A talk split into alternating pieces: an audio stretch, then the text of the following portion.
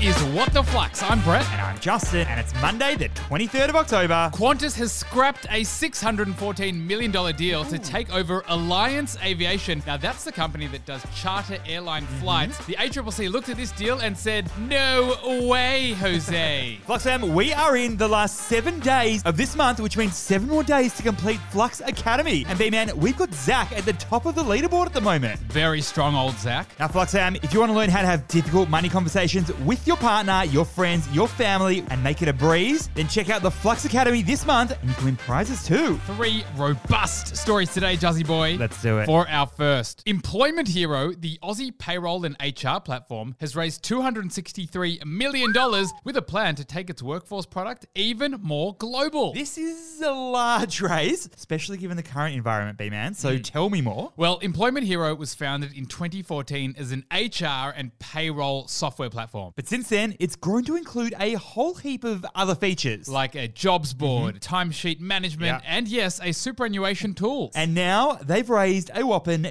263 million bucks. And Jazzy Boy, get this one. Employment Hero has now raised $650 million since it started. and P-Man, while it's already kind of global, Employment Hero's goal is to double down on the UK market. And one of the biggest wins for Employment Hero is that this valuation it's got is a 75% jump from its previous capital raise last year. while most of the tech market is doing down rounds. Yep, so what is the key learning here? A down round is a capital raise where a startup ends up being valued at a lower valuation than its last investment. hmm So you raised at a $50 million valuation in 2021 and then up $100 million in 2022, Yep. but now you're raising at $40 million. Down round, And down rounds are not ideal for a company because they can lead to a big equity dilution. as well as some pretty unhappy shareholders and investors. But Jazzy Boy, this is the current reality. Nearly 20% of all startup capital raises were down round in the second quarter of this year, according to Carter. But not only has Employment Hero managed to avoid the down round, they've jumped by 75%. And that's largely thanks to their growth numbers as well as their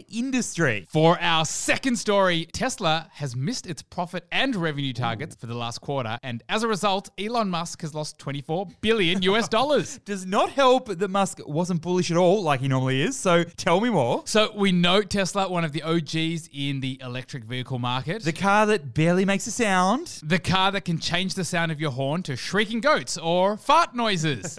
but Brett, Elon Musk and co. have just released Tesla's earnings for the most recent quarter, and they weren't so pretty. No, no, no, my friend. Tesla's operating profit margin, that dropped almost 10% compared to the same time last year. And B man, this is largely due to the fact that Tesla has dropped the price of its car six times already this year. More often than a desperate retailer on Black Friday. And if you thought that was bad, then Musk delivered the final blow. The wait times for Tesla's Cybertruck have stretched out to more than four years. Holy banana milkshakes, Jazzy Boy. So, what is the key learning here? In the business world, every company's goal is to grow and maximize profits, but accomplishing both of those at the same time can be like walking a tightrope. On the one hand, you want to grow your sales volume. And that means getting as many people as possible to buy your product or service. On the other hand, you need to maintain a healthy profit margin to ensure that profitability is sustainable. And B man, just last year, Tesla was praised for having some of the highest operating margins in the car industry. Next to the likes of Ferrari and BMW. But with Tesla's multiple price drops, its profit margin now puts it in the middle of the car industry. In quite what I call a traffic jam, Jazzy Boy, they're next to Mitsubishi, Suzuki, and Honda. So it becomes hard for investors to get excited about the company as much as they used to. Until that Cybertruck comes along, vroom vroom. For our third and final story, ARN Media, the owners of Kiss FM, are looking to take over Southern Cross Media, the owners of Fox FM and Triple M, in a major broadcasting deal. The two radio baddies teaming up. Tell us the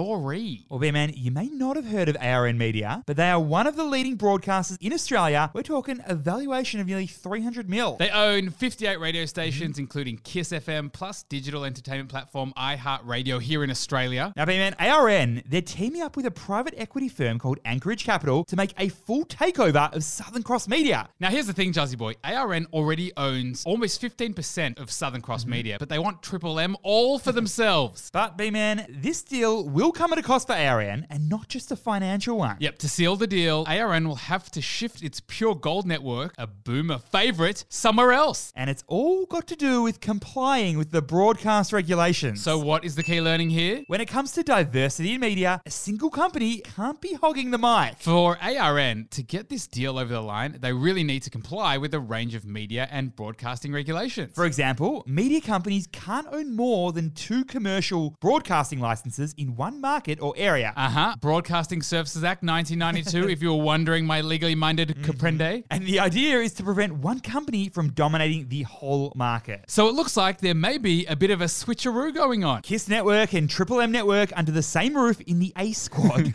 under the ARN brand. And Hit Network and Pure Gold under the same roof in the B Squad to get around these limitations. And these two companies will supposedly compete despite having the same owners. Mm-hmm. Hey man, the Flux Academy this month is personally my favorite that we have ever created. That is a huge statement, Justin Boy. If you've ever wondered the best way to chat to your partner about money, we have you covered in the Flux Academy this month. Thanks for listening, and we'll see you tomorrow.